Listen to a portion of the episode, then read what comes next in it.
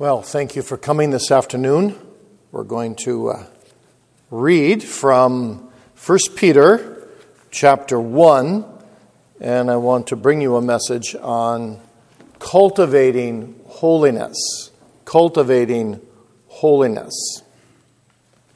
1 Peter 1, let's read verses 13 through 20 hear the word of God as it comes to us this afternoon. Wherefore, gird up the loins of your mind, be sober, and hope to the end for the grace that is to be brought unto you at the revelation of Jesus Christ. As obedient children, not fashioning yourselves according to the former lusts in your ignorance, but as he which hath called you is holy, so be ye holy in all manner of conversation. Because it is written, Be ye holy, for I am holy. And if ye call on the Father, who without respect of persons judgeth according to every man's work, Pass the time of your sojourning here in fear.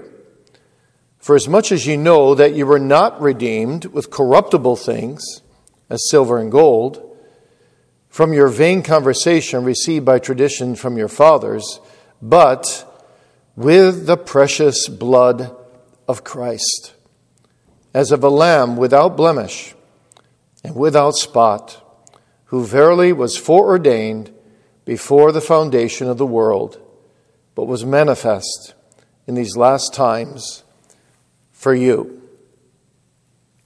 May God bless the reading of His sacred word. Let's have a short prayer. Lord God, we thank Thee for that prayer that was just uttered, and we ask now that we may indeed grow in holiness, that Thou wouldst bless this talk to that end that thy Holy Spirit would be poured out, the only one who can make us holy, and that we would learn that he uses means, and that we would use the means diligently to grow in the grace and knowledge of our Lord and Savior. So please be with every believer that's gathered here with us this afternoon and give us a holy resolve to seek thy face that we would be more holy even as thou art holy.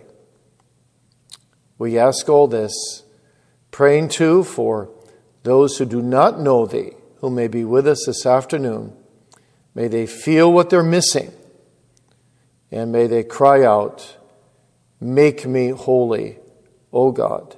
Save me in Jesus, and give me holy desires to know thee and to grow in communion with thee communion that flows out of union with Christ. In Jesus' name we pray.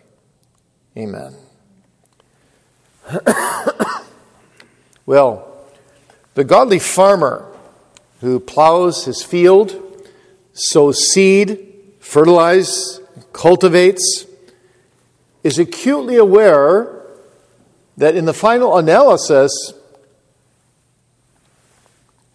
he is assured of a crop only upon forces outside of himself. He can't make the sun shine, he can't make the rain fall. My first church was in northwest Iowa 45 years ago. I was a city boy.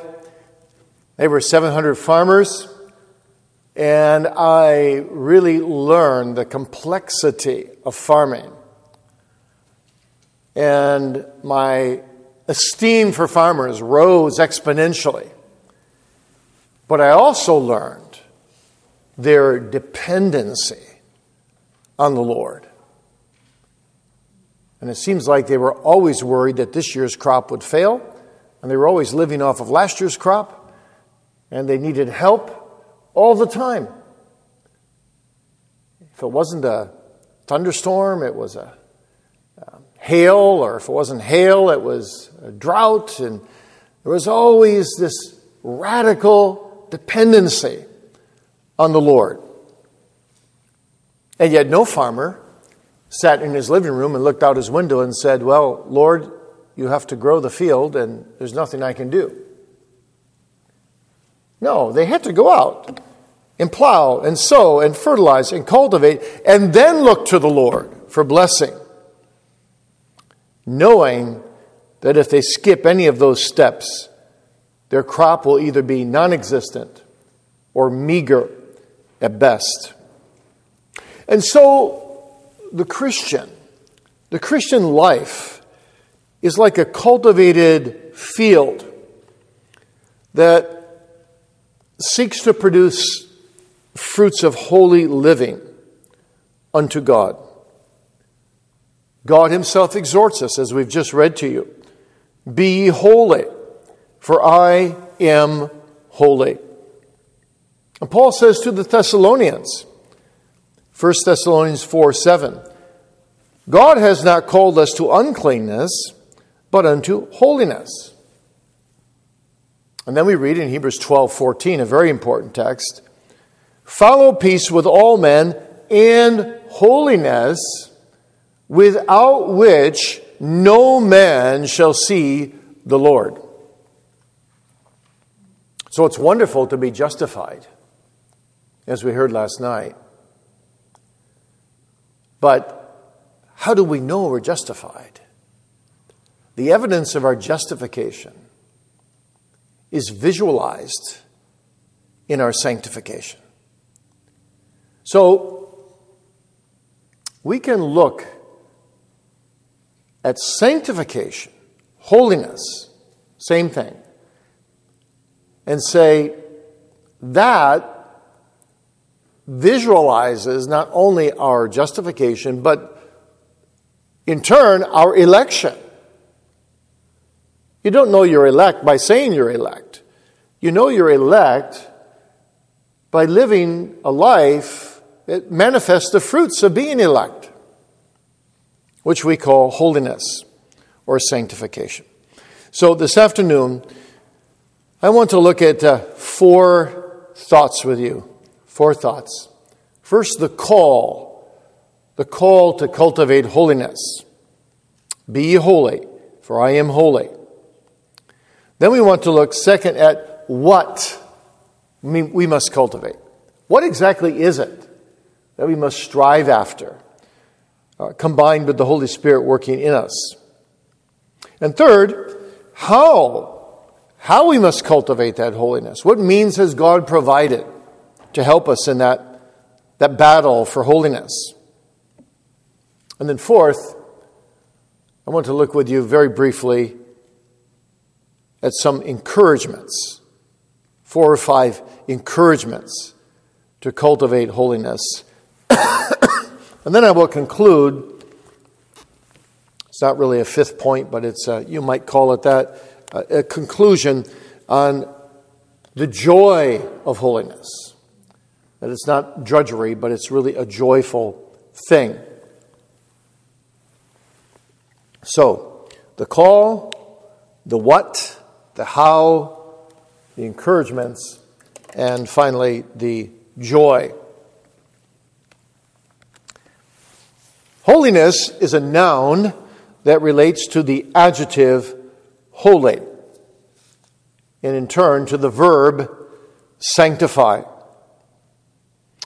which really means, as we heard last night, to make holy. Now, in both biblical languages, Greek and Hebrew, this means to be separated, separated, and set apart for God. For the Christian, to be set apart means two things. It means negatively to be separated from sin, and positively to be consecrated to God separated from sin, consecrated to God, or you could say, conformed to Christ. Both the Old and New Testament testify that these two ideas are the big branches that come out of the trunk of the tree we call holiness. If you grow in holiness, you grow in hatred for sin and forsaking sin, and you grow in consecration and dedication to God. And that's what Peter is saying in 1 Peter 1. He's looking in the opening verses, which I didn't read, at what God has done for us in Jesus Christ, and that God has chosen us. We have not chosen Him before the world began, and that what God prepares in His inheritance for His people is, is more wonderful than we can imagine. And then in verse 13, there is a, a transition. Since all these things are true, since we have glorious salvation, justification in Jesus, wherefore, here's your transition word, verse 13. Wherefore, gird up the loins of your mind, be sober, hope to the end, etc. Be ye holy, for I am holy. Verse 16. So, Many people accuse Reformed people of uh, being careless with salvation because, well, if Jesus elects us, he elects us. Doesn't matter what we do. No, no, no. The Bible is constantly saying something like this If you are saved, if you are elected, if you are justified, you will be sanctified, you will be holy. See, Roman Catholicism said it's very dangerous, very dangerous to talk to people about assurance of faith because they'll settle on their lees, they'll be careless in their living, they'll say, oh, well, we're, if we're going to be saved, we're going to be saved anyhow, it doesn't matter how we live. But the Bible says it this way if you love me, you will keep my commandments. You will want to be holy. If you love someone very, very much, whether it's a spouse or a child, you don't want to offend that person. You want to respond to that person in positive ways. And so, if God has saved you, the last thing in the world you want to do is offend God. You want to obey His commandments. You want to hate sin. You want to love God. You want to grow in holiness because you know that holiness pleases God. I often say to young people, think about how much your mother has done for you. Your mother. My dad used to say to us, You can never repay your mother for everything she's done for you in your life. You realize that? All those diapers you had changed, all that food you had fed, all the times in the middle of the night she got up to feed you as a baby, much less the next 20 years. You can't repay your mother.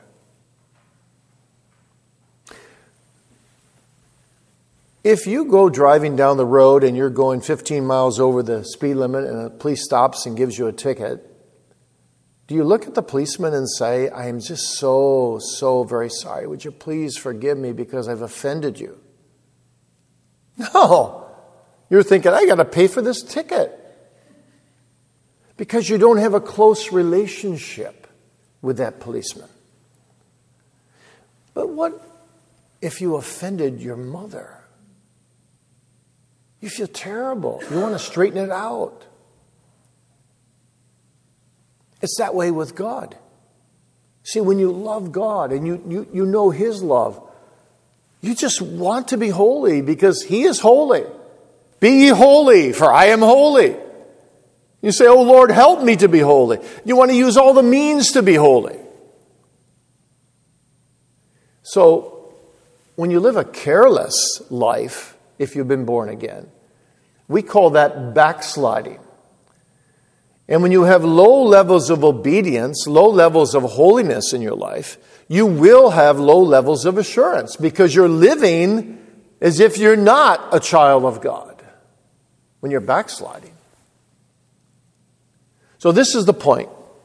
You see, holiness is essential, Peter says, because it gives evidence that you have been bought with a precious price, even, verse 19, the precious blood of Christ. So, let's look at this call to holiness a little bit deeper. Holiness in the Bible is more often spoken of about God than it is about man, about the believer. The focus in the Bible on God is that holiness is the very essence of his being. It's the backdrop of everything else the Bible says about God. Every attribute of God is holy. His justice is holy justice. His love is holy love. His goodness is holy goodness, and so on. And no other attribute of God is so celebrated before the throne of God as His holiness. Holy, holy, holy. The seraphim and cherubim sing before the throne of God is the Lord of hosts. Isaiah alone, in the book of Isaiah, calls him the Holy One 26 times in one book. You see, God is supremely holy.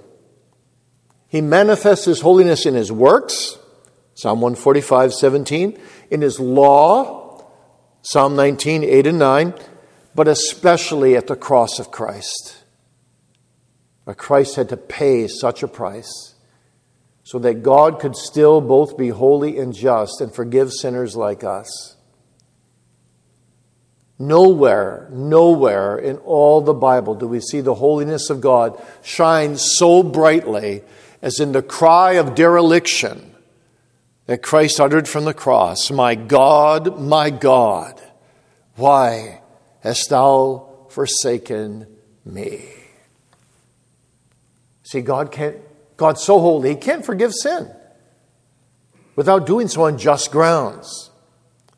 And He gave His own Son to show us His superlative holiness, to pay for the likes of us of our abominable sins in His sight.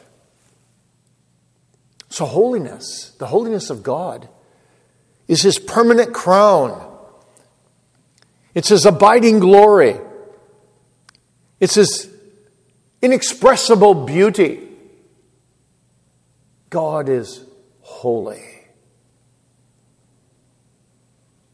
There's a brightness, a, a, a, may I say it this way, a whiteness, a splendor to God's holiness that I've often thought about when I've stood at ocean's edge and as the sun is shining just right and the waves are coming in, you see this little white cap on every wave coming in, don't you? This is, this is, this is a picture, just a faint picture of God's holiness. It's the white cap of every other attribute he has. Everything, everything about God shines with this luster of holiness.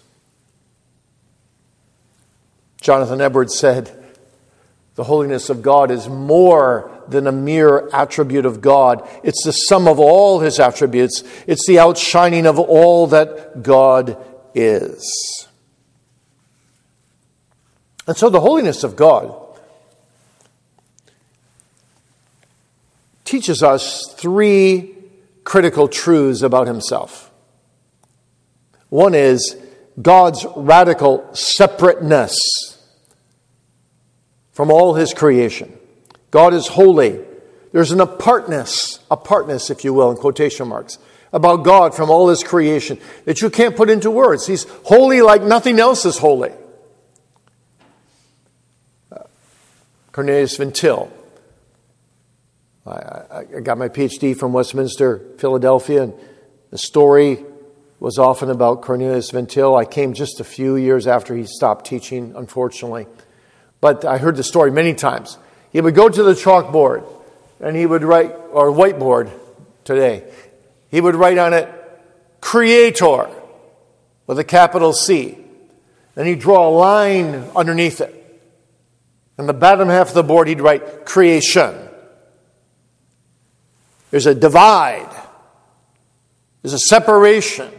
God is unique. There is no other God. There is no other creature holy like God is holy. There's a separateness, a uniqueness about God in His holiness. But secondly, the holiness of God means that God is approachable. He's approachable only by holy sacrifice, only by the shedding of blood. Without the shedding of blood, there is no remission of sin. God cannot be the Holy One and remain indifferent to sin. He must punish sin.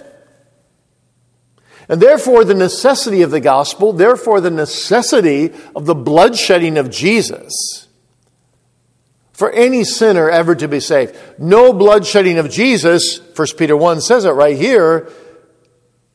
You were saved with the precious blood of Christ as of a lamb without blemish and without spot, who was foreordained before the foundation of the world to be that Savior for you. So, creator, creation, a line between us, but that line was penetrated by the mediator who became man, who was God and man, who is creator and creation, if you will, so that we might have a way as creature to have communion with God through the mediator so that God and we might meet in Jesus Christ and we might know him in the fellowship of his son and in the suffering of his death and, res- and his resurrection and we may then be partakers of his holy character. Hebrews 12 that you might be partakers of his holiness. And what does Hebrews 12 say? How do you become a partaker of his holiness? Through affliction. Through affliction. Isn't that amazing? Where would you be without affliction in your life? What happens if everything would always go your way? You always get what you want what would you be like? Well, I can tell you two things for sure. If you're at all like me, number one, you wouldn't be holy at all. You'd be very self centered. Well, you get your way all the time. And number two, you'd be a spoiled brat. And you wouldn't be happy because you'd be a God to yourself. But through affliction, God says, I make my people holy. So you can't be saved by a suffering Savior and not follow Him in the footsteps of His suffering. Can you? You will be partakers of His suffering here that you may be partakers with Him in holiness and be glorified hereafter. Which leads me to my third thought is that through this sufficient mediator, this God man mediator, this perfect atoning obedience of this mediator, God can fulfill the demands of his holiness on behalf of sinners so that we may enter into this intimate fellowship with him. Summarized so beautifully by Paul's confession in 2 Corinthians 5 21 God hath made him, his son, to be sin for us who knew no sin, that we might be made the righteousness of God in him. And so God opens a door in his holiness to communion with him through his son.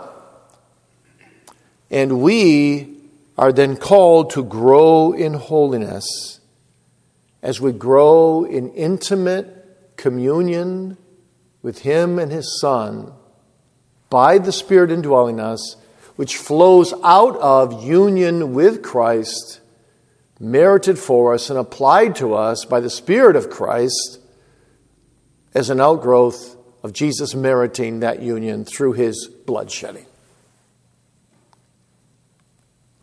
And so now you have the incomprehensible happening the perfectly holy God through his Son, by his Spirit, all three persons being co equal in holiness, is willing to take enemies and rebels and sinners like us and bring us back into communion with God and to make us holy and prepare us for the holy mansions and the holy eternal glory forever and ever. Therefore, you see, gird up the loins of your mind. Therefore, be holy. This is your personal calling if you're a believer. God demands this calling from you.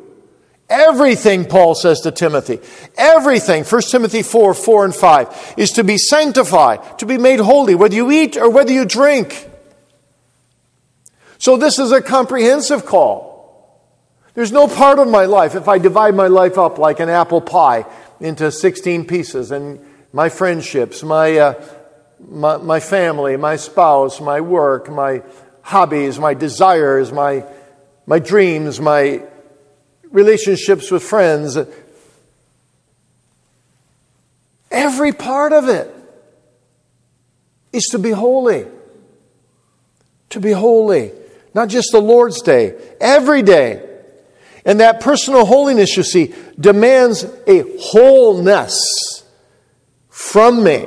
It demands my heart, my son, and we could add my daughter, Give me thy heart.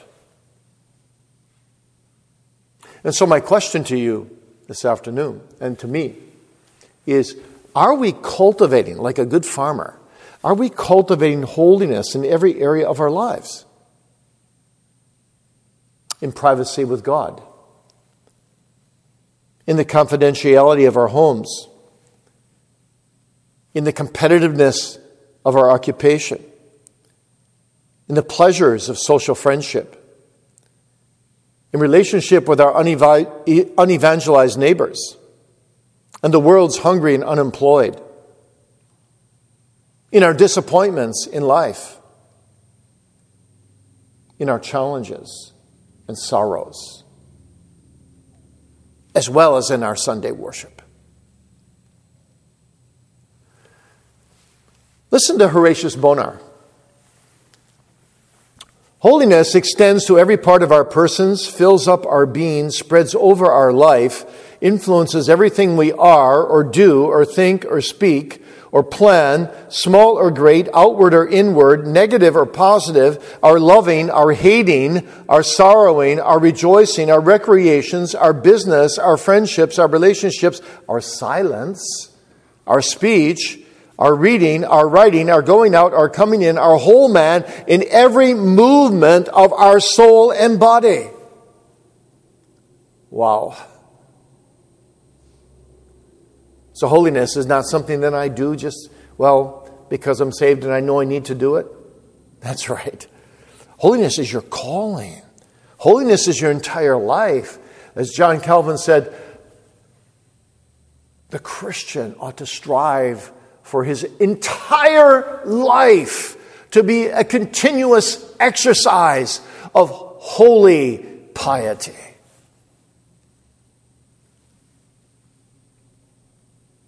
So, holiness is an inward thing. It must fill our heart and then overflow into our lives. And that in Jesus Christ, who is our sanctification. Now, Theologians distinguish between what's called definitive sanctification and progressive sanctification. Definitive and progressive. What does that mean? Well, it means the moment you're saved, the moment you're justified, the moment you come, you're regenerated, you come into union with Christ. You may not know that exact moment. It may be a little earlier than you think it was. It may be a little later than you think it was. But the moment you're born again, the seed of holiness is put into your heart. You're made a new creation. You're brought from darkness into light. You, you, you're definitively holy. But now, that holiness needs to bear fruit.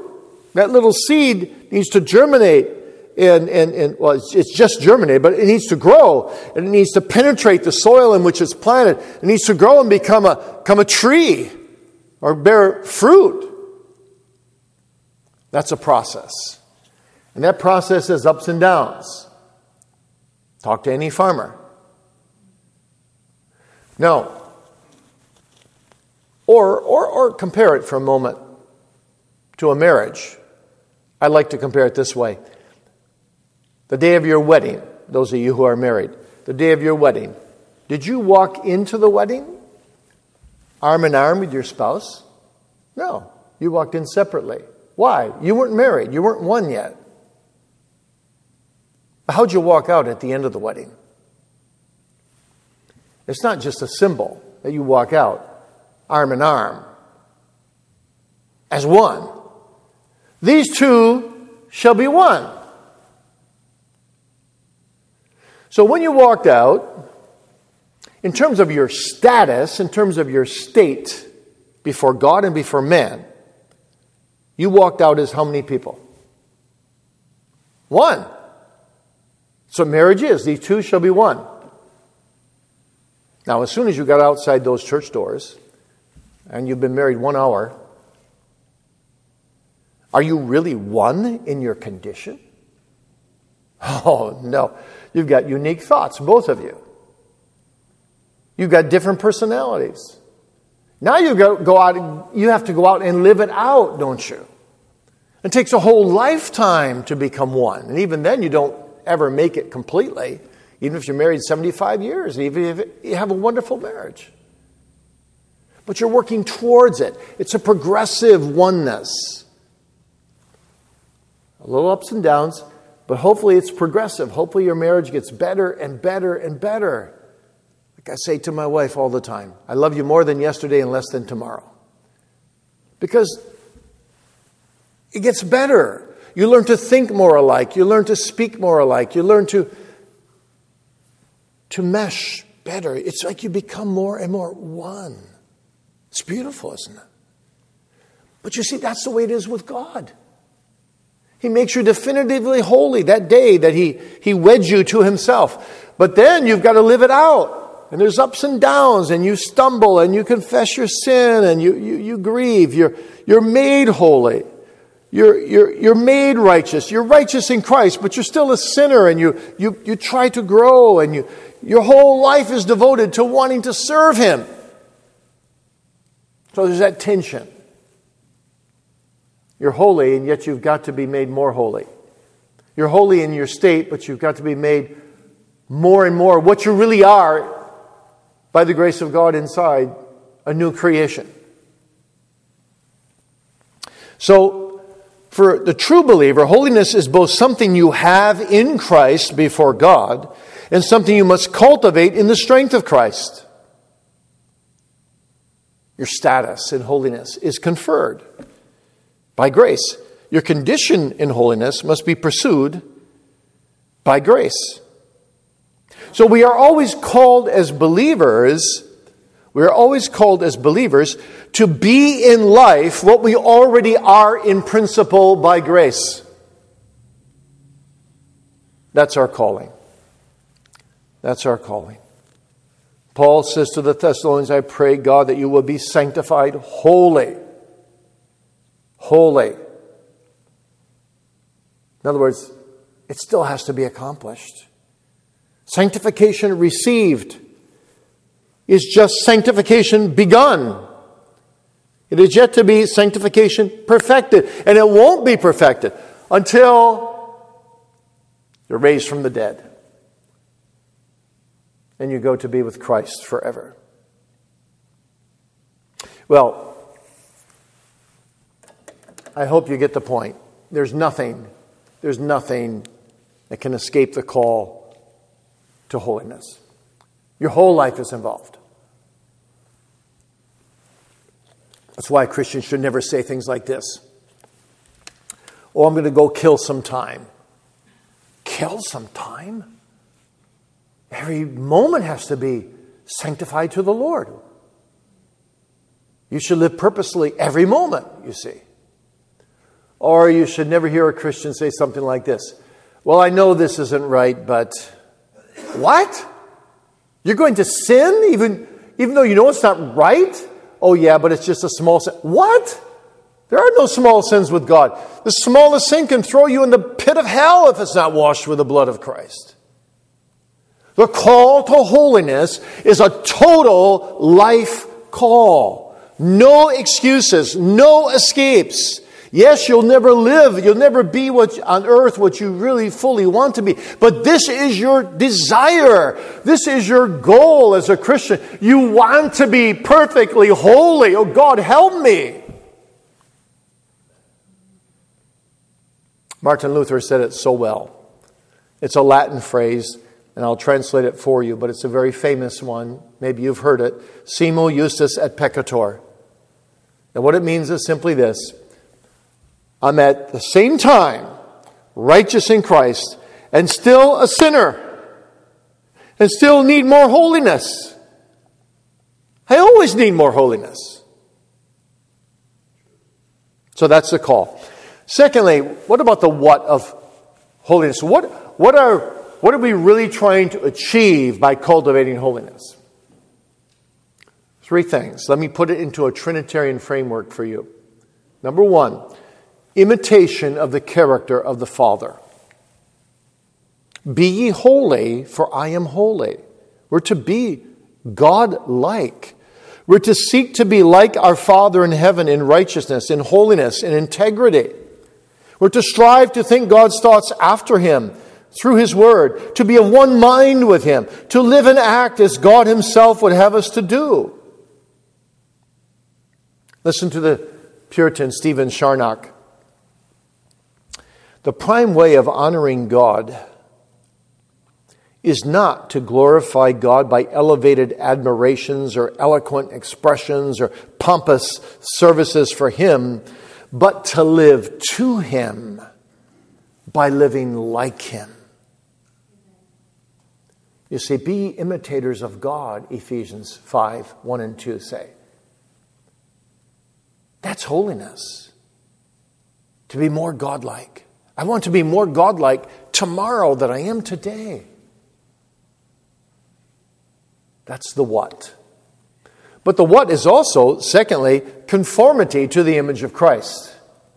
Conformity to the image of Christ, which is, of course, a favorite theme of Paul, isn't it? Let this mind be in you, which was also in Christ Jesus who, being in the form of God, thought it not robbery to be equal with God, but made himself of no reputation, and so forth, humbling himself to the death of the cross. I want to be like that. I want to be a humble, willing servant like Jesus. I don't want to aim for conformity to Christ as a condition of my salvation, but as a fruit of the salvation I've received by faith in Him. Augustine put it so very well, so profoundly, when he said this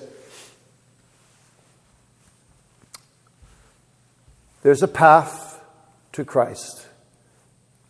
I would rather limp along that Christ centered path, becoming more conformed to Him, than I would run outside of that path. Because everything outside of that path is vanity. You get the picture. I'm in process. Sometimes I'm limping. Sometimes I'm walking. Sometimes I'm running. Sometimes I'm falling. But oh, my eyes on Christ. I want to be like Him. I want to be conformed to Him.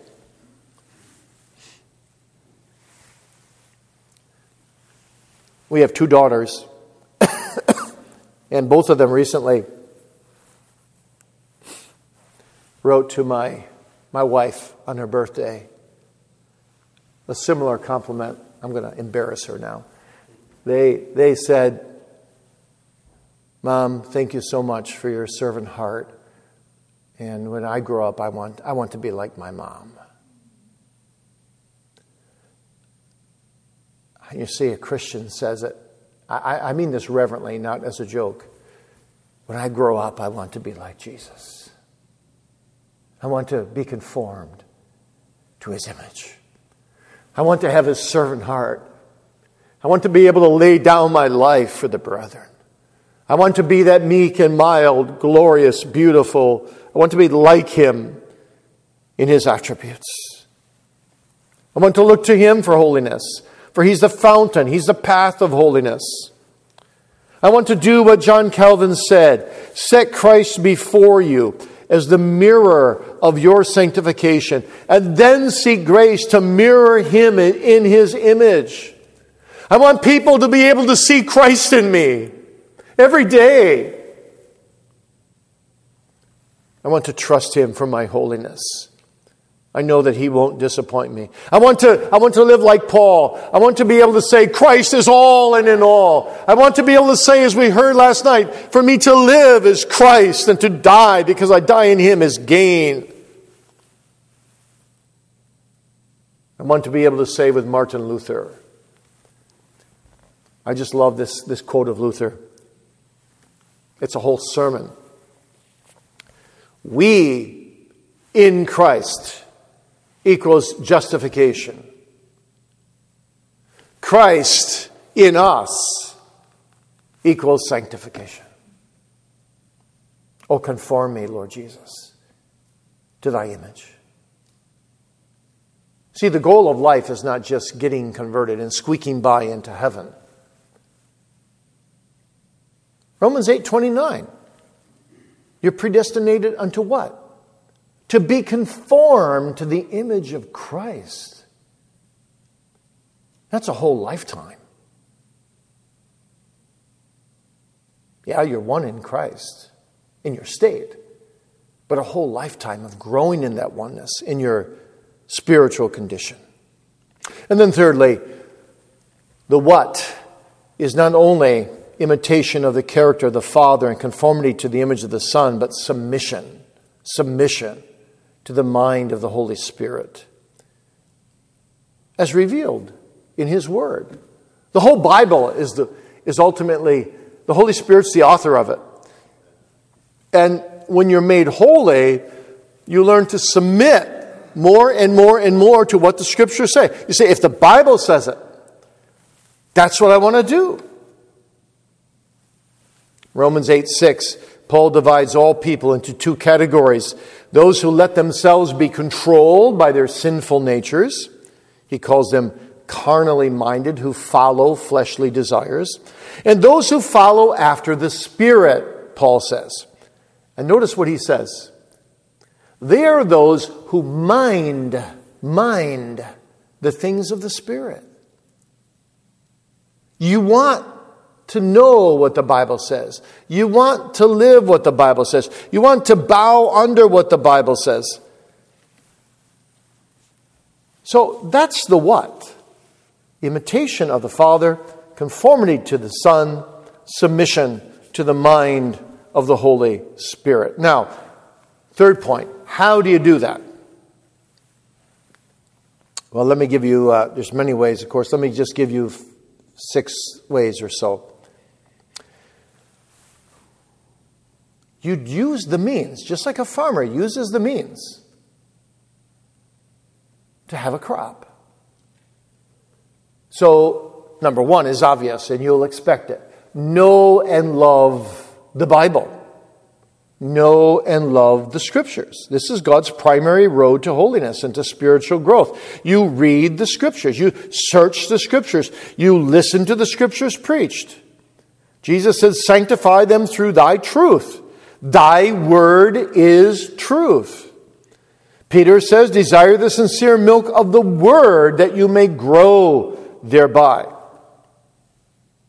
So you, you memorize the Bible, you search the scriptures, you meditate on the scriptures, you live the scriptures, you love the scriptures, you compare scripture with scripture, you study the word. You can't expect to grow if you're not in the Bible. Had an elder who once called me up. I was 10 minutes away from going to the airport to do a conference. And uh, My bags were packed, ready to go. He calls me up. He says, He's weeping. He says, I'm an abomination to the Lord. I'm in a bad way. Can you come over right away? So what's what's wrong? He goes, no, I, I just I can't pray, I can't read the Bible, I can't do anything, I, I've backslidden, I'm a reprobate. Oh, my brother, my brother, I'm so sorry. I'm, I'm I've got to leave right now, but I'll come as soon as I get back home in, in three days. I'll come right to you, right from the airport. I'll come right to you. But I want you to do one thing. I want you to spend a half an hour each day alone with God. 10 minutes reading the Bible, 10 minutes meditating, 10 minutes of praying. He said, I can't do it. I said, why can't you do it? It'll be an abomination to the Lord. I said, it'll be a double abomination to the Lord if you don't do it. Because you'll be adding sin to sin. You know, when I got back, there was a note waiting for me. No need to see Mr. So and so. All is well with his soul.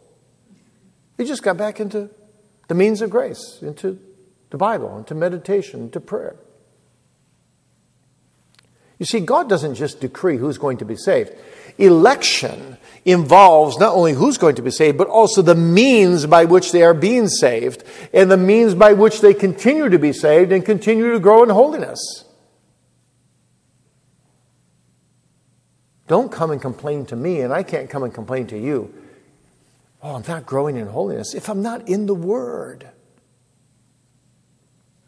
Number two, you use the sacraments of baptism and the Lord's Supper diligently as a means of grace to strengthen your faith in Christ. The sacraments don't give you a different Christ than you get under the Word, but sometimes we get Christ better because they come so low and they're so visible. The Lord's Supper, for example, all five senses are involved. We smell the bread and the wine, we taste it, we, we, we touch it, we, we, we see it, we hear the word as it's coming to us. Uh, God comes very low in the Lord's Supper in order to lift us up very high to sit in heavenly places. And we leave the supper resolving once more to live wholly and solely for Christ why the Lord's Supper is a remembrance feast. We remember Jesus. It's a strengthening feast. It strengthens our faith. It's a witnessing feast. We declare to one and all that our, our life is outside of ourselves in Jesus. It's a love feast. We, we, we come to love Him all the more. It's a covenanting feast. He covenants Himself to us, and we covenant ourselves back to Him to give our whole life to Him, which is only our reasonable service, Romans 12 1 says. Use the sacraments.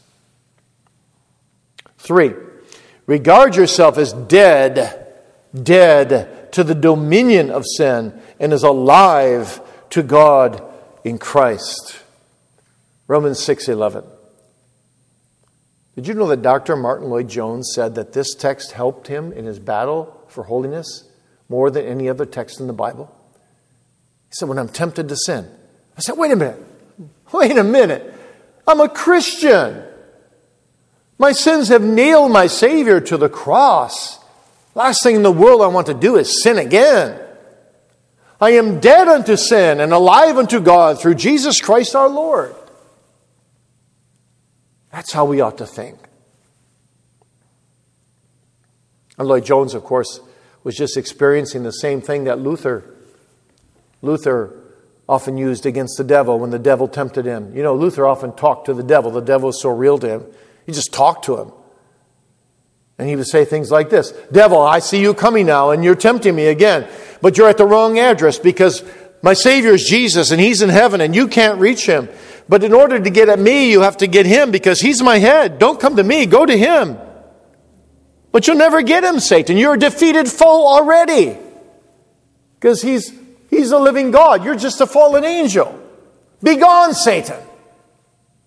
See, I've got no I shut the door on sin. I shut the windows of the house of my heart on sin. I don't leave the windows open one inch so that sin can creep back in. I say no to sin. I don't say how close can I come to sin and not sin. I say how far away can I stay from sin. I want to be holy.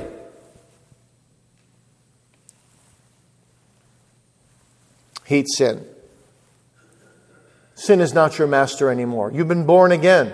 Christ is your master. Begone sin.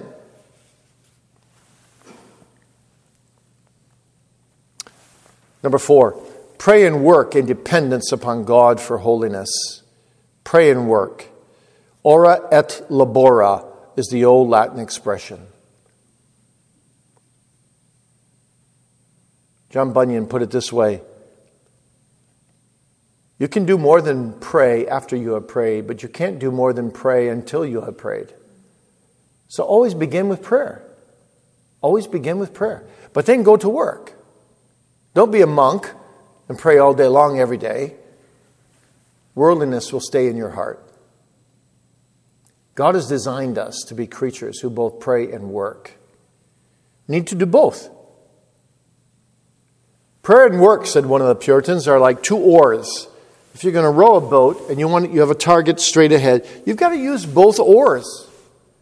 If you just pray only and you don't work, your boat will go in circles. If you just work and don't pray, your boat will go in circles.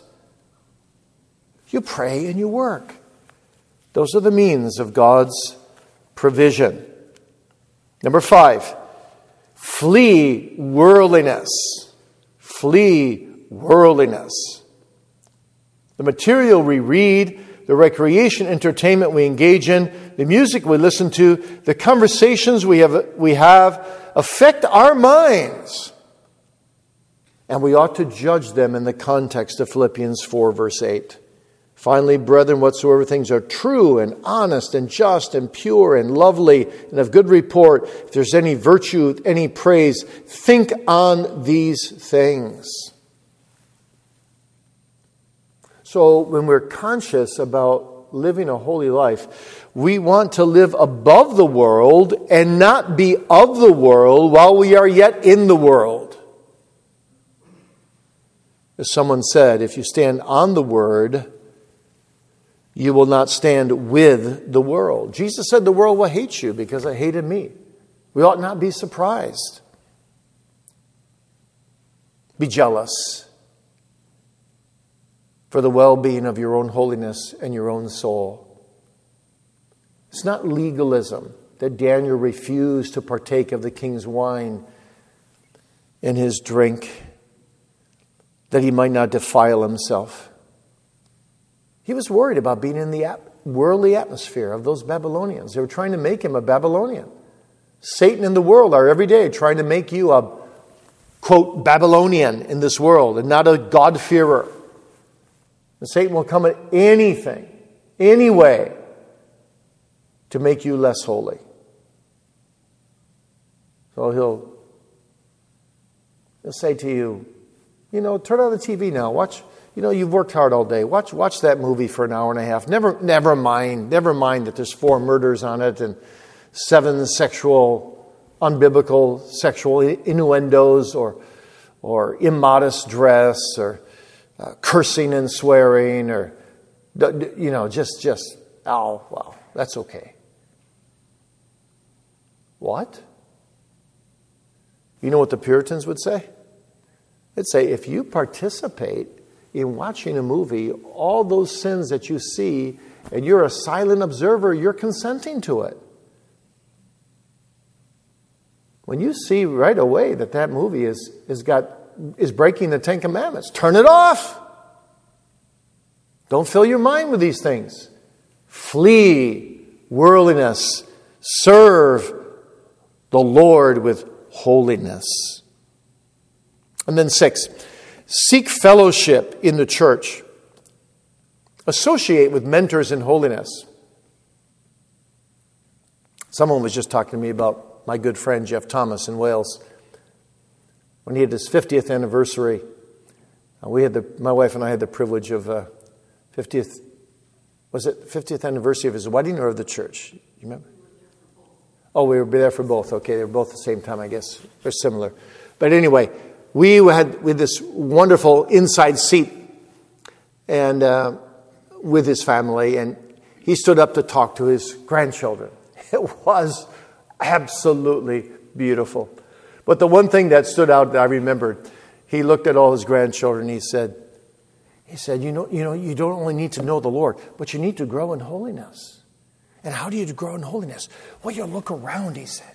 You look around to find other people who are more holy than you, and you let them be your friends. And if they're more holy than you, they will influence you, and you'll become more holy. Oh, that's great advice. One of the Puritans, Thomas Watson, said, Association begets assimilation. That's why I love reading the old Puritan books, quite honestly, because they're way more holy than I am. And they stir me up, and they move me. And I agree with Martin Luther. Most of my best friends are dead, and they're sitting on my shelves, and they speak to me, and they challenge me, and they allure me, and they invite me to grow in holiness. So read good books, make really good friends. A Christian life lived in isolation from other believers will be defective and spiritually immature. And then, number seven, finally, live present tense, total commitment to God. Present tense, total commitment to God. If you got a bosom sin that you often find yourself falling into, don't fall into the one more time syndrome. I'll, I'll just do it one more time and then I'll start being holy tomorrow. No, no, no. That's the way people diet. And they never succeed because they're always dieting. Their diet is always going to start tomorrow. You see, postponed obedience is today's disobedience. Faith is present tense.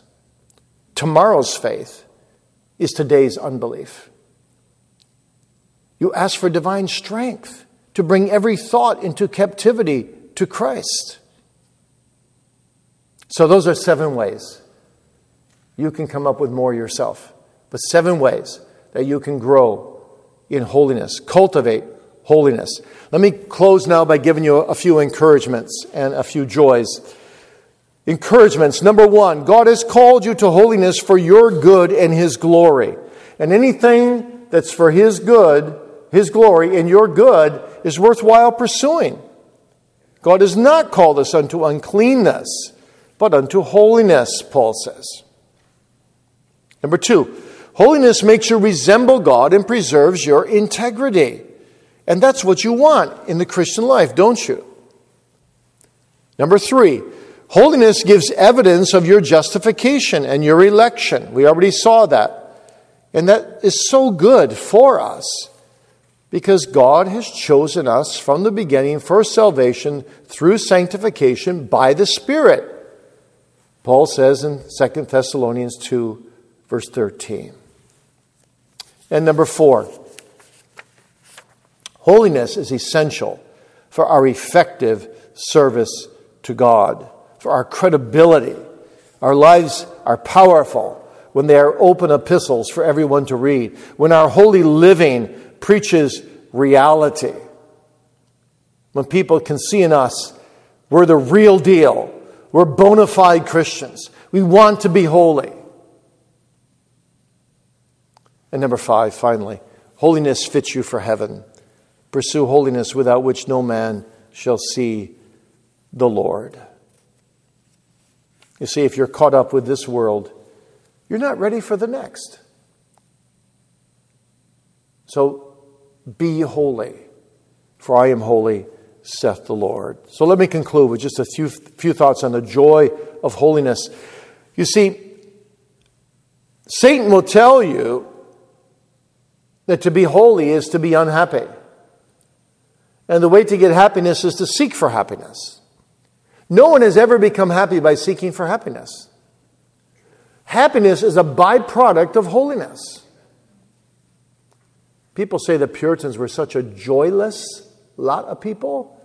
I'm sorry, I've been reading them for 53 years. People that say that are people who haven't ever read them.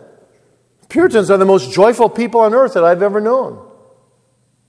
Through their books, you can read it, you can feel it. Because they were a holy people. They were dedicated to the Lord. They, had, they knew the joy of the Lord. I have a colleague who collected quotations from the Puritans on blessedness and holiness and happiness. And he only got part way, and he had more than a thousand quotable quotations about happiness in the Puritan writings. But all connected with holiness, all connected with joy in the Lord. Well, three quick thoughts. The supreme joy is fellowship with God. Fellowship with God. No greater joy on earth than to have communion with God. In thy presence, said David, is fullness of joy. Psalm 16, verse 11. Second is the ongoing joy, abiding assurance. What a joy it is to know that all things work together for good to those who love God. All things. You say, well, wait a minute, Lord. This tragedy in my life, this cannot work together for good. Oh, yes, it can. More. Oh, yes, it will. If you're a Christian. God brings good out of evil. God makes crooked sticks straight. God can do wondrous things. The ongoing joy is that I have an abiding assurance that He is mine and I am His, and all things shall turn out well in the end.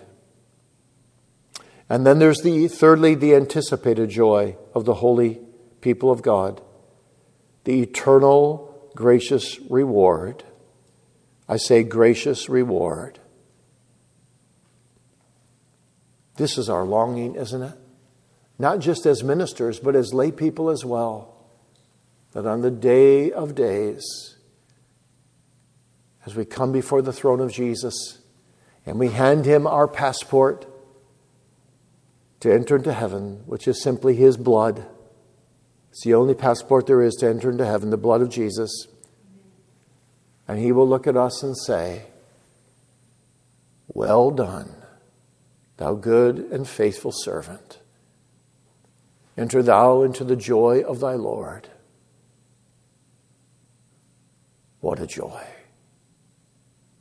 that will be. Well done by my grace.